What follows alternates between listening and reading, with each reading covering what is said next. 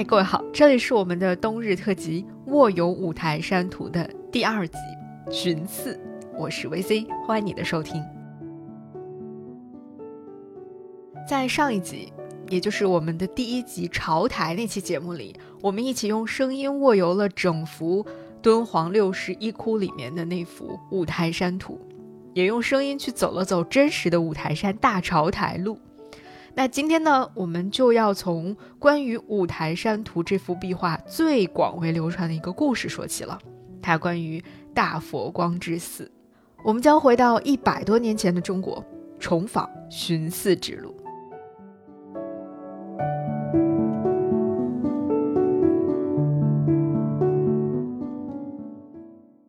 今天我们说起大佛光寺，说起寻找佛光寺，其实大家可能第一反应都会想到梁思成。但其实寻找佛光寺，或者说在中国大地上去寻找古建筑遗存的脚步，并不是从梁思成先生才开始的，也不只有中国人参与到了其中。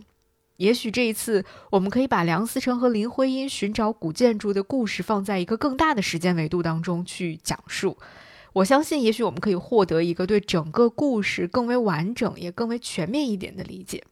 在这个故事当中，其实充满了历史的巧合，也充满了历史的意外和一些遗憾。那今天我们的故事就从二十世纪的第一个年头——一九零一年开始讲起。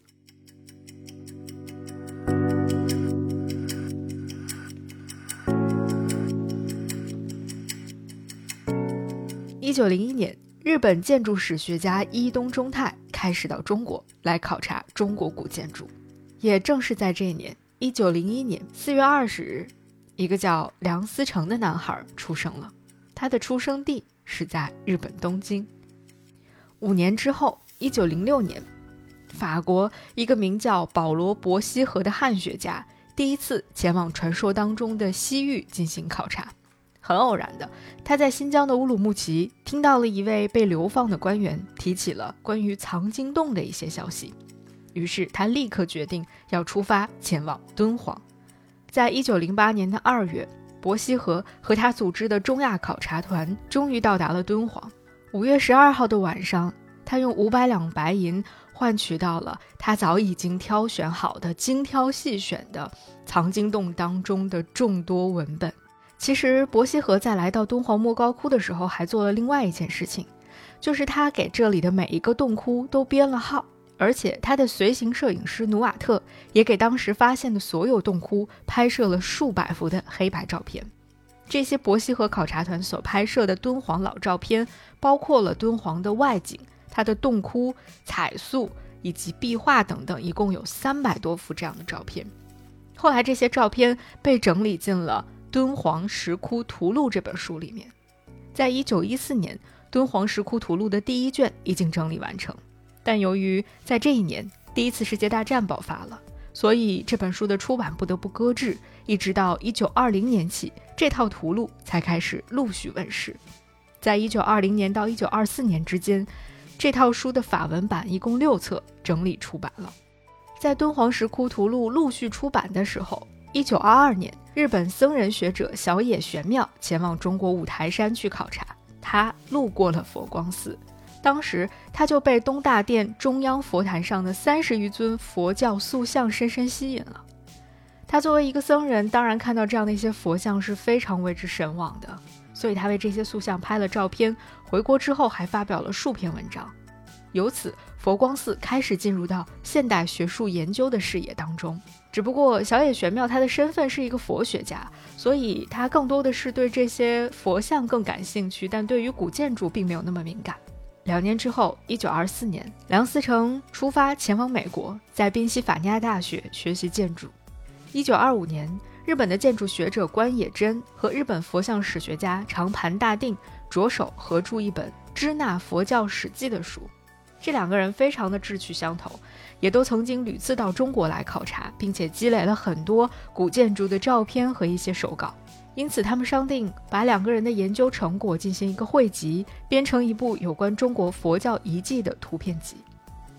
正是在这本书里，《支那佛教史记》当中，他们收录了小野玄妙拍摄的佛光寺的六张老照片。但后来可能长盘大定觉得这样的照片还不足够，于是他就托付了太原一家名叫美丽新照相馆的人，到现场又去补拍了三张新照片。所以在最终的成述当中，一共有九张关于佛光寺的照片。但其实这两个人都没有真正的亲身前往过佛光寺，而且这九张照片的主角都是佛像、经床，整个佛光寺的建筑物只是作为局部的背景或者是远景出现在了照片当中。他们通过获得的这些照片，确认了一点，就是东大殿前面的那个经床是唐大中十一年，也就是公元八百五十七年的一个原物。在当时，关野真对于佛光寺的建筑只发表过唯一的一句评论，他说：“佛光寺之寺庙规模伽蓝，并不雄伟，它却是隋唐之后第一大名刹，特别是大殿内三尊佛像是五台山中唯一杰作。”由此我们可以看到，关野真对于大殿当中的三尊佛像还是颇为看重的。只不过，对于整个佛光寺的建筑却并没有什么太高的评价。他只是觉得它的建筑并不雄伟，也并没有那么吸引人。而这位学者关野真，他是一个什么样的人呢？简单来说，关野真是日本在明治维新引进西学之后脱颖而出的第一代建筑史学家。他曾经在东京帝国大学担任教授。在此期间，他也一直在进行古建筑的各种各样的考察，而且他一直非常注重现场调查这样的一种研究方式。从日本的奈良到朝鲜，再到中国，他一直都在进行大量的田野调查。在一九零六年到一九一八年之间，他曾经三次到访过中国。对于关野真来说，中国的古建筑其实是一个和日本古建筑进行对比的非常好的一个样本。但是他在对中国进行的二十多年的考察当中呢，确实没有找到他想要找到的唐朝建筑，所以在当时他也发表了一番言论，他认为中国境内已经没有唐代的木构建筑了。中国人如果还是想要去研究唐朝建筑的话，只能够到日本的奈良。同样，在一九二五年，也就是日本出版了《支那佛教史记》的那一年年底，梁思成收到了他的父亲梁启超寄给他的一本非常重要的书。这本书就是《营造法式》，而这本书后来也成为了梁思成一生钻研的对象。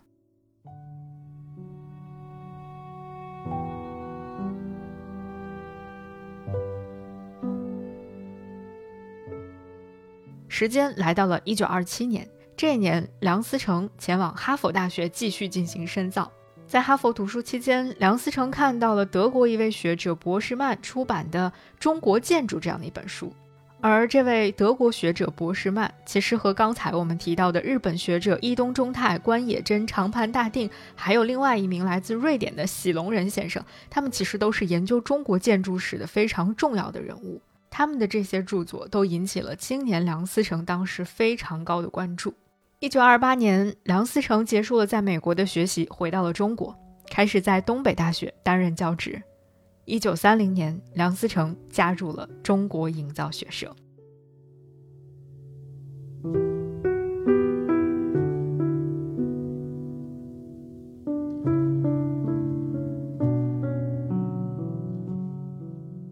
一九三一年，伊东忠太在中国建筑史这本书当中写下了一段话。引起了很多中国研究建筑史的学者，或者说引起了众多中国学者的关注。在这本书里，他说，与欧美学者相比，研究中国建筑史的工作可能更适合由日本学者来完成。他的原话是：“研究广大之中国，不论艺术，不论历史，以日本人当之，皆较适当。”语气当中充满了傲慢。这些言论以及日本学者当时的众多关于中国古建筑的考察文章，对于梁思成以及他刚刚加入的中国营造学社当中的众多同仁，无疑都产生了巨大的影响和刺激。在那之后，梁思成更加坚定了自己毕生的梦想，一个就是一定要写一本中国人自己的中国建筑史。另外一个就是要在中国境内寻找到更为古老的建筑遗存，特别是唐代的木构，以回应日本学者的言论。就在这一年，一九三一年的六月，他受到朱启潜先生的邀请，从东北回到了北京。九月开始担任中国营造学社法式部的主任。鉴于那本《营造法式》实在是太深奥难懂了，所以梁思成转而去集中研究清代的建筑。从清代公布的工程做法入手，并且通过向一些老工匠去实地学习，在全面理解中国清代建筑成就的基础之上，再依次去往回读，再去深入的解读宋代的营造法式，尝试去破译这本天书当中那些艰深的术语。其实由此我们也能够感受到，梁思成先生的研究方法是非常注重用实物调查去配合一些古籍和文献的记录来进行研究的。当时，他跟担任国立北平图书馆副馆长的袁同礼先生关系非常好，而北平图书馆呢，也专门给营造学社提供了一个研究室，相关的书籍都可以在这个研究室当中调阅使用。正是在这间研究室里，梁思成看到了法国著名汉学家伯希和的《敦煌石窟图录》，从此这部书就成为了梁思成的案头常备书籍。因为他十分敏锐地注意到了，在这批图片当中有关于五台山的壁画，而这幅壁画当中出现的寺院、枯岩建筑和唐代的建筑之间有着千丝万缕的联系。一九三二年四月，梁思成前往天津蓟县调查测绘了蓟县的独乐寺，并且用科学的方法加以研究，撰写了调查报告，证明了独乐寺属于辽代的建筑。也由此开启了中国学者对于古代建筑的系统研究。而在他去考察独乐寺之前的三月份，梁思成发表了一篇有关唐代建筑的文章，名字叫做《我们所知道的唐代佛寺与宫殿》，首次讨论了唐代的佛寺建筑。而在这篇文章的开头，梁思成写下了这样一段让人读起来有一些心酸的话。他说：“唐代建筑遗物的实力，除去几座砖塔而外。”差不多可以说没有，在当时的那个条件之下，由于缺乏系统的调查，当时人们所知道的古建筑比较早的，可能仅仅有在山西大同的一些辽代的建筑，比如说华严寺、应县木塔。也是在这篇文章里，他又写到了他后来的一些思考和发现。假使我们以后的学者或考古家在穷乡僻壤中发现隋唐木质建筑遗物，恐怕也只是孤单的一例，不能显出他全局的布置和做法了。既没有实例可查，我们的资料不得不退一步到文献方面。除去史籍的记载之外，幸而有敦煌壁画，因地方的偏僻和气候的干燥，得经千余年岁还在人间保存。其中宝物如唐人写经等等，虽经斯坦因由王道士手中骗取，再被伯希和运走。但壁画究不易随便搬动，仍得无恙。伯希和曾制设为《敦煌石窟图录》，其中各壁画上所绘建筑准确而且详细。我们最重要的资料就在此。看到这里，我们已经非常明显的感受到了《敦煌石窟图录》对于梁思成而言非常非常的重要。敦煌壁画的价值和意义也充分的被梁思成感受到了。后来他继续写道说，敦煌壁画将唐代的建筑、宫殿、佛寺乃至平民住宅，在佛像背景里一概忠实地描绘下来，使得未发现当时的木质建筑遗物的我们，竟然可以对当时建筑大概情形仍得一览无遗，实在是一件可喜的事情。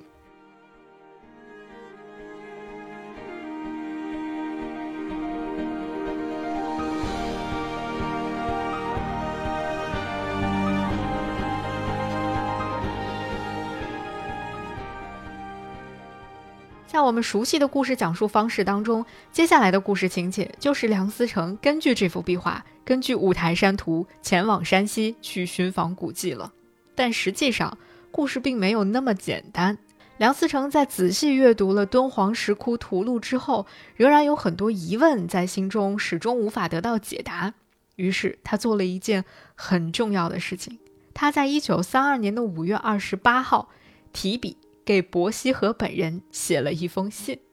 在那封信里，梁思成写下了自己的一些疑惑，希望能够得到伯希和的解答和帮助，而这也成为了梁思成和伯希和直接交往的开端。这封信的原件现在被收藏在法国巴黎的集美博物馆里面，但我们可以看一看这封信里他都写了一些什么。兹有肯者。清简先生敦煌千佛洞照片，第百三十洞前室内有木梁斗拱照片一帧。右第七图有立于某洞口外门前木廊上照片一帧，臣窃以为此乃唐式木造建筑之最古者，与敦煌壁画、日本奈良遗物及中国唐代砖塔中所表示者皆相吻合。昔照片不甚清晰，未得详其究竟。其外部只得斜角一部，内部亦颇模糊。未审左右尚有此二帧及此种木廊外部之正面照片否？如蒙加印见次，必得研究，并许翻印为文中插图，米为思成，敏感不尽，意义先生会而复会也。至于复照价值，一起一并视之，当即奉承。在这封短信当中，梁思成其实表达的意思也很简单，主要就是说他看到了伯希和曾经拍摄下来的题有“出游千佛洞”的一张照片，在这张照片当中，他注意到了左上方有一个木质建筑的一角是窟前的一个檐廊，从这一角，就仅仅是这一个角，他就敏锐地看出了简单雄大的斗拱以及其他的结构。他说，无一不表示唐代的特征。而且他还注意到了敦煌第一百三十窟前世木梁斗拱的一个照片，他也推测说这是唐代建筑的一个形制。但是这些照片呢拍的并不是非常的清晰，所以呢他就提笔给伯希和写了这样的一封信。他写信的日子是一九三二年的五月二十八号。两个月之后，七月三十号，伯希和从巴黎真的给梁思成回了一封信，并且提供了他所收录的关于敦煌第一百三十窟，也就是现在我们自己重新编号之后的第四百三十七窟的一些更详细的资料。同时，在这封信里面，伯希和还专门提到了长盘大定和关野真。中国佛教史记对中国最古老的木构建筑确定年代的一些他自己的质疑，还有他对这本书所发表的一些评论。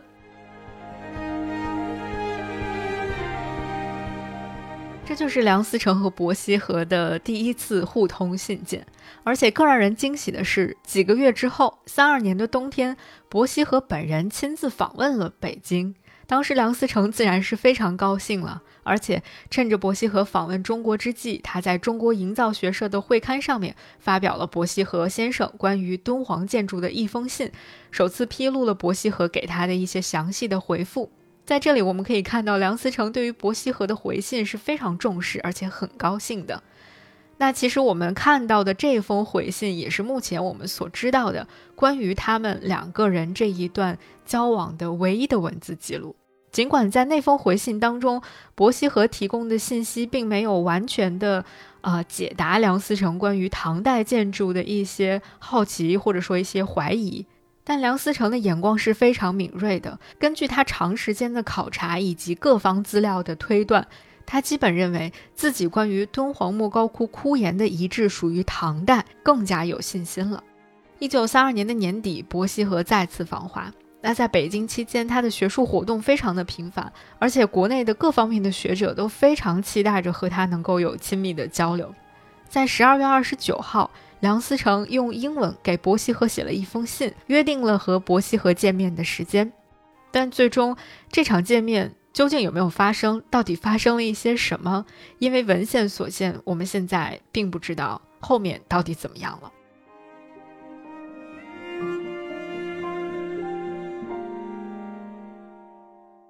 两年之后，一九三四年，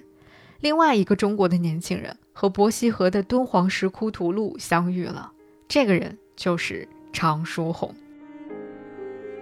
关于常书鸿的故事，我们已经在之前的节目当中跟大家充分的讲过了。只是当我们把这个时间表重新展开的时候，我们才发现啊，原来在常书鸿与这本书相遇之前，另外一位中国的青年人梁思成已经和伯希和的这本《敦煌石窟图录》发生过这么多的故事和联系了。然后时间就来到了一九三七年，一九三七年的六月。在卢沟桥事变爆发的前夕，梁思成、林徽因、莫宗江和季玉堂四个人终于出发，前往山西五台山寻找佛光寺。这次寻访，他们以敦煌第六十一窟当中的五台山图作为一个旅行的指南，同时也在当地人的帮助之下，最终在窦村附近发现了唐代大中年间的佛光寺。今天我们对那段往事的了解，仅能够依据当年参与者撰写下的一些文章，还有拍摄下来的一些照片。而这其中最重要的一份材料，无疑就是梁思成先生自己撰写的那篇《记五台山佛光寺建筑》。这份调查报告本应该在考察完成之后就马上撰写出来的，但是我们都知道，一个月之后，一九三七年的七月份，卢沟桥事变发生了。因为战争的原因，这篇报告一直到一九四四年才最终发表在了中国营造学社的会刊第七卷的第一二期上。下面就让我们来翻开《记五台山佛光寺建筑》这篇文章吧。在这篇文章当中，梁思成讲述了他们是如何寻找到佛光寺所在的。山西五台山，五峰环抱，盆地居中，镇曰台怀。五峰以内称台内，以外称台外。台怀为五台中心，附近四刹林立，香火极盛。殿塔佛像均秦经修建，其金碧辉煌，以炫耀进香俗客者，均近代贵官富贾所布施重修。千余年来，文殊菩萨道场竟显明清以前殿宇之存在焉。台外情形与台内迥异，因地站外围，四岔散远，交通不便，故起伏进香者足迹罕至，香火冷落。四僧贫苦，则修庄困难；四较适宜于古建筑之保存。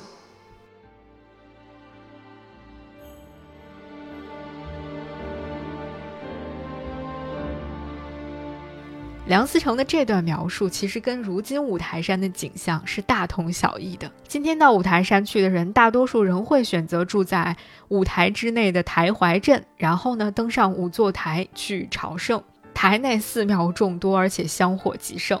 历朝历代不断的会有人来对佛殿进行重修，所以梁先生才会说，千余年的文殊菩萨道场竟然很少能够看到明清以前的殿宇存在，是因为人们不断的去重修，很多时候甚至不惜会大拆大建，所以看到的东西基本上都是明清民国之后的一些建筑了。而台外则是完全不同的景象，因为它地理位置比较偏远。所以很少有人到这里来，可以说香火冷清，四僧贫苦，根本也没钱来对房子进行重新的装修。但也正是因为这样，反而更有利于古建筑的保存。如果大家某一天要真的去实地探访佛光寺的话，你几乎完全不用担心这里人多，这里的整个环境可以说是非常的幽静了。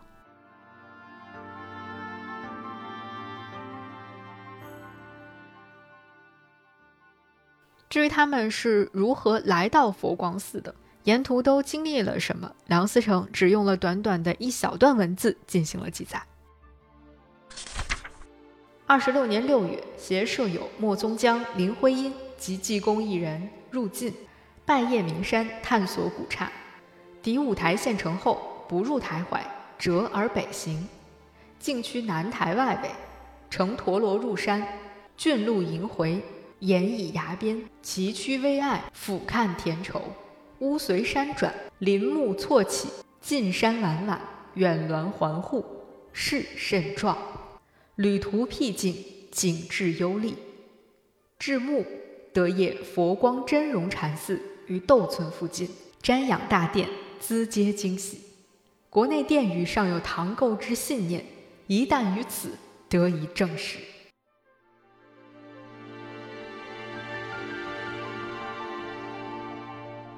从这段描述当中，我们可以确知，梁思成和林徽因一行人最终是在窦村附近找到佛光寺的。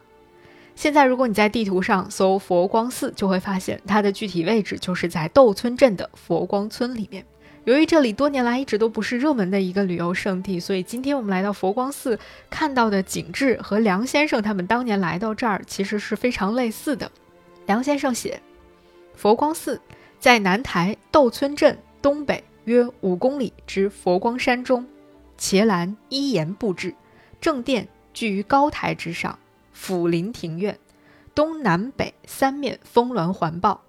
为西向朗阔，故四门正殿均西向。今天，当你走进佛光寺大门之后呢，你会发现这里有一个很妙的设计。就是你迈进寺院山门之后，并不会像走进其他寺院那样，就在你的眼前就出现了整个佛寺的正殿，在你眼前出现的是一个很奇特但是颇具震撼力的景象，就是距离你大概不到一百米远的地方，竟然会出现一座大概有十米左右高度的一个高台，而且它的下面是一个窑洞，在高台的上面才是我们要找的正殿东大殿。而且高台的中间呢，还设置了一个拱顶的隧道。我们穿过这个小小的隧道，登上高台，经过一段这个光线的明暗交错之后啊，我们才会在登上高台的那一刻，彻底看到东大殿的真实模样。而也是在那一刻，你会彻底感受到一种豁然开朗和扑面而来的震撼之感。传说当中的东大殿终于出现在你眼前了。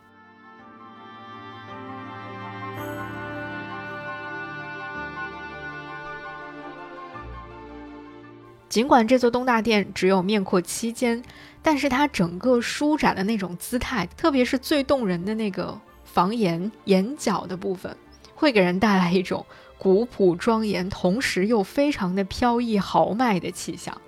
梁思成用了这样的几句话来概括它，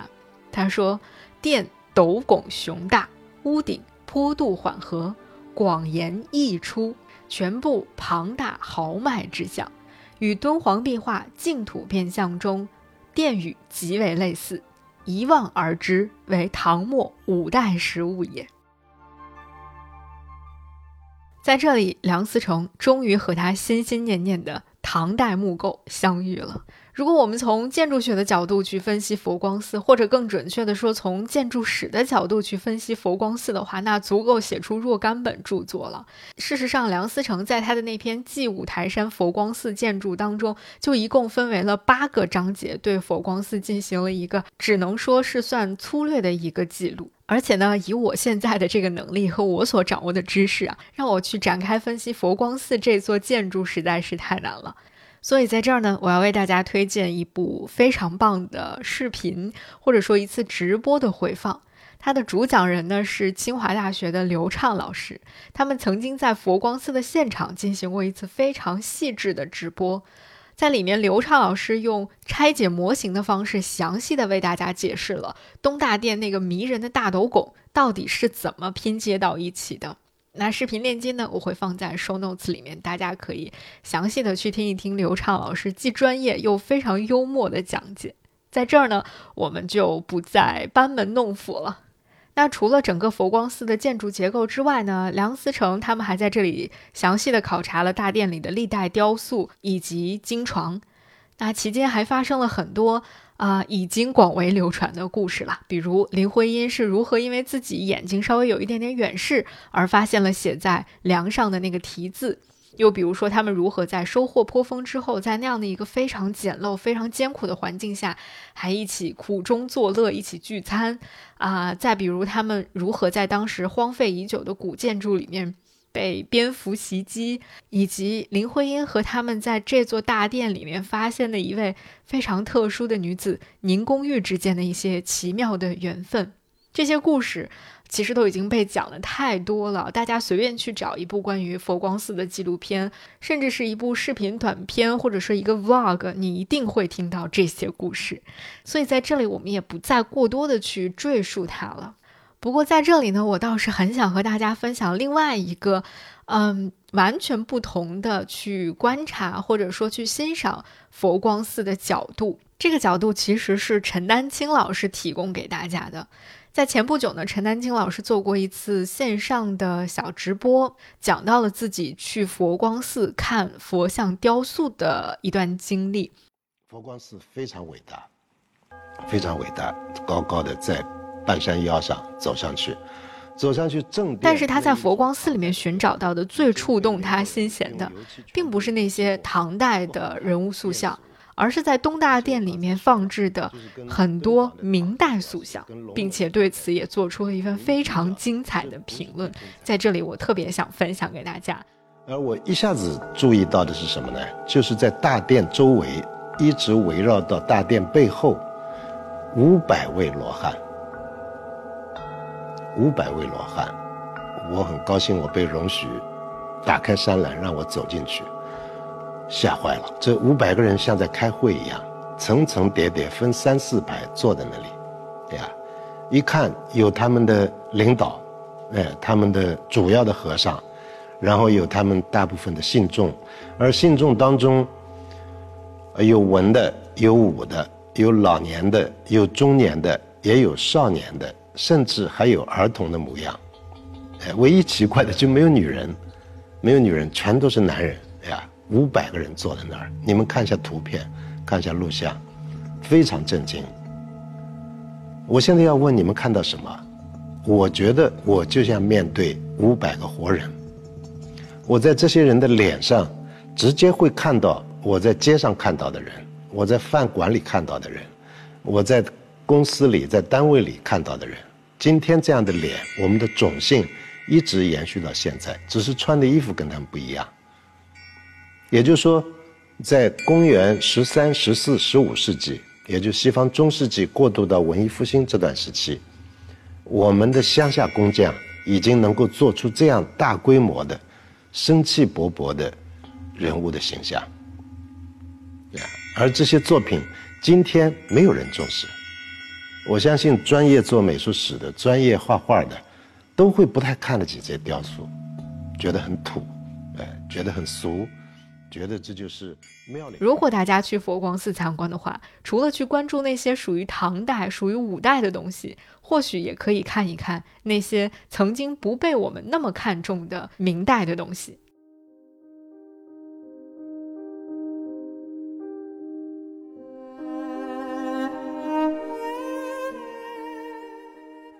经过梁思成一行人在佛光寺日夜不懈的工作，他们终于完成了对于佛光寺的初步的考察和测绘，并且最终在一九三七年的七月七号，梁先生发了一份电报，从山西五台发往北平的营造学社。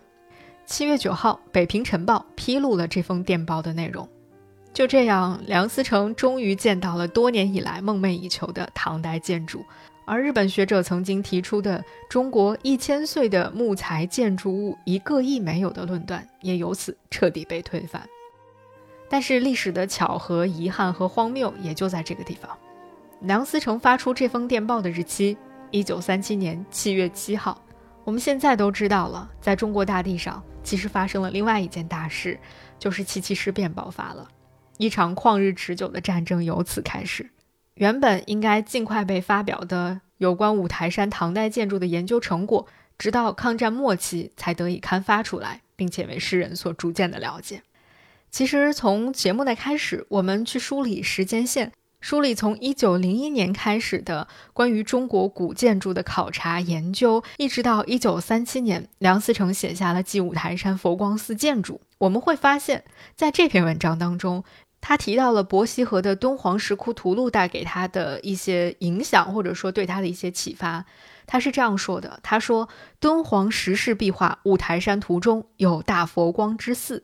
寺当时即得渺隐于数千里沙漠之外，其为唐代五台名刹，于此亦可争矣。但除了敦煌石窟图录之外，梁思成没有提及任何其他的学者。”对于佛光寺的一些记述，特别是关野真他们编写的那本《中国佛教史记》，后来其实很多学者在对这段历史进行研究的时候，也都感受到了梁思成先生这篇文章发表背后所蕴含的复杂的学术和政治背景，特别是当时中国学者和日本学者之间的那种竞争。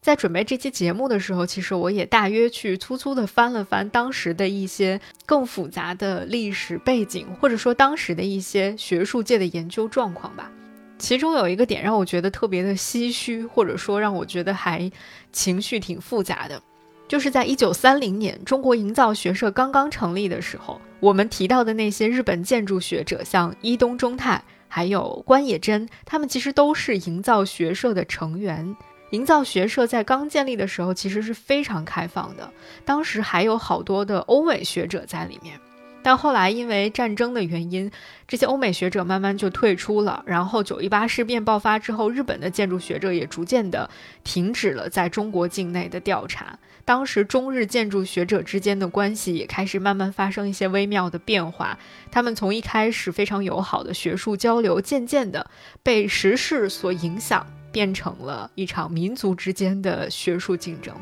而特别是关野真说的那个“中国已经没有唐代木构”那句话，就像是一把利器一样插在了当时很多中国学者的心上。我后来看到了一篇采访，在那篇文章里面，他们专门去采访了呃研究中日建筑学交流史的一个教授。那位教授关于呃民族主义和学术研究的关系有一段非常好的论述，他是这样说的。他说，民族主义本身其实是一个中性的概念，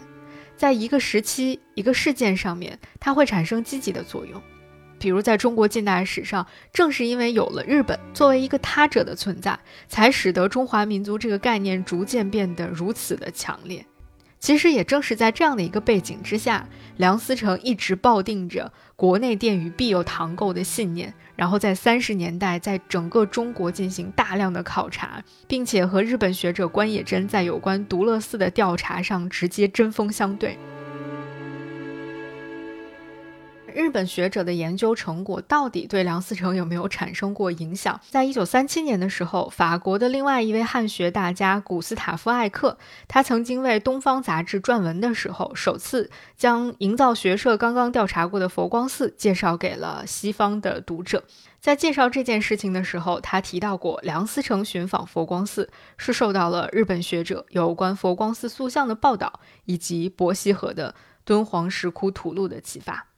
当然，话又说回来，在当时的那个时代背景之下，在那样的一个特殊的战争时期，梁思成做出这样的选择也是无可厚非的。事实上，也正是这样的一个时代背景，又赋予了佛光寺考察一个全新的意义和价值。当今天我们去回溯佛光寺发现的价值的时候，我们会发现它其实不仅有历史、有艺术、有科学上的价值，它其实身上还具备着非常高的社会文化价值，或者说它在当时甚至在现在振奋民族精神方面的意义，甚至是更被人们看重的。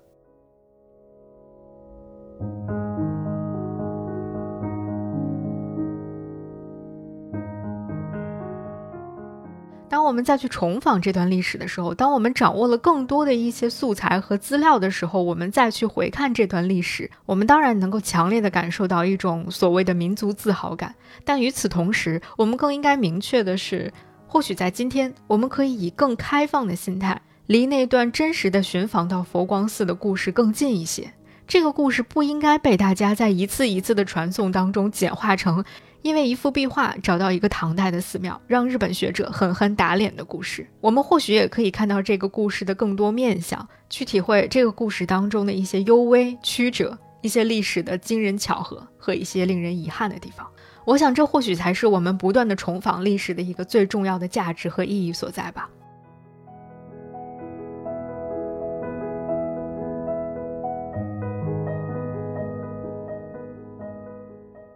在这里，我还要想把历史的时间线向后延一延，我不想让它仅仅停留在一九三七年，我想把它向后延到一九四四年。一九四四年，作为中国第一个用现代科学方法研究了中国古代建筑的学者，梁思成在重庆的宜宾一个偏僻的村庄李庄，完成了轰动世界的中国建筑史，同时还用英文撰写了《图说中国建筑史》，向全世界介绍中国的古建筑。也正是这一年，他的那篇《记五台山佛光寺建筑》正式出版。这之后过了七年，一九五一年，这一年，梁思成应常书鸿的邀请，对敦煌壁画所见的中国古代建筑进行进一步深入的研究。梁思成还专门撰写了相关的研究文章，并且特别强调了敦煌遗迹对于研究古代建筑的重要价值。在那篇文章的最后部分，他是这样写的。通过敦煌壁画和窟岩，我们得以对于由北魏至宋初五个世纪期间的社会文化有一个极重要的方面——居住的情形，得到了一个相当明确的印象。因实物不复存在，假设没有这些壁画，我们对于当时的建筑将无从认识。即使实物存在，我们仍难以知道当时如何使用这些房屋。壁画虽只是当时建筑的缩影，它却附带地描写了当时的生活状况。在这些壁画中，我们认识了十余种建筑类型，我们看出了建筑组群的平面配置，我们更清楚地看到了当时建筑的结构特征和各构材之间相互关系及处理手法。因此，我们认识了当时建筑的主要作风和格调，我们还看见了正在施工中的建筑过程之一些阶段，这是多么难得的材料！有一些遗憾的是，梁思成从未踏上过敦煌的土地，但是他却一直关注着敦煌的壁画和敦煌壁画上的中国古建筑。这就是梁思成和他的伙伴们一起在五台山寻寺的故事。今天这期节目，其实我们并不是想说佛光寺有多么的美妙，有多么的惊人，也不是想简单的去重述一遍梁思成和林徽因发现佛光寺有多么的不容易。我们更多的是希望和大家一起去回顾这个寻思过程中的一些奇妙的交集，特别是五台山图到底在其中扮演了怎样的角色，以及一幅壁画与中国诸多领域历史之间的勾连。至于大佛光之寺的诸多细节，已经有太多的人做过类似的内容推介了。我当然也会把我认为非常棒的一些资料和书目推荐放在 show notes 里面，大家可以去查阅和了解。那今天其实佛光寺在一代又一代人的努力之下被保护的越来越好了，也被越来越多的人知晓甚至热爱了。当我第一次在游戏《黑神话：悟空》里面看到佛光寺和唐代的石经床的时候，我真的是大吃一惊。当然后来我了解到了其中的诸多细节之后，真的是对这个游戏的制作团队啊充满了好感和敬意。那我也希望人们对于佛光寺的关注，对它的爱，能够绵延至更多的古建筑乃至更多的古迹上面，不要让这些珍贵的古迹再一次成为仅存于历史画作当中的一缕尘烟了。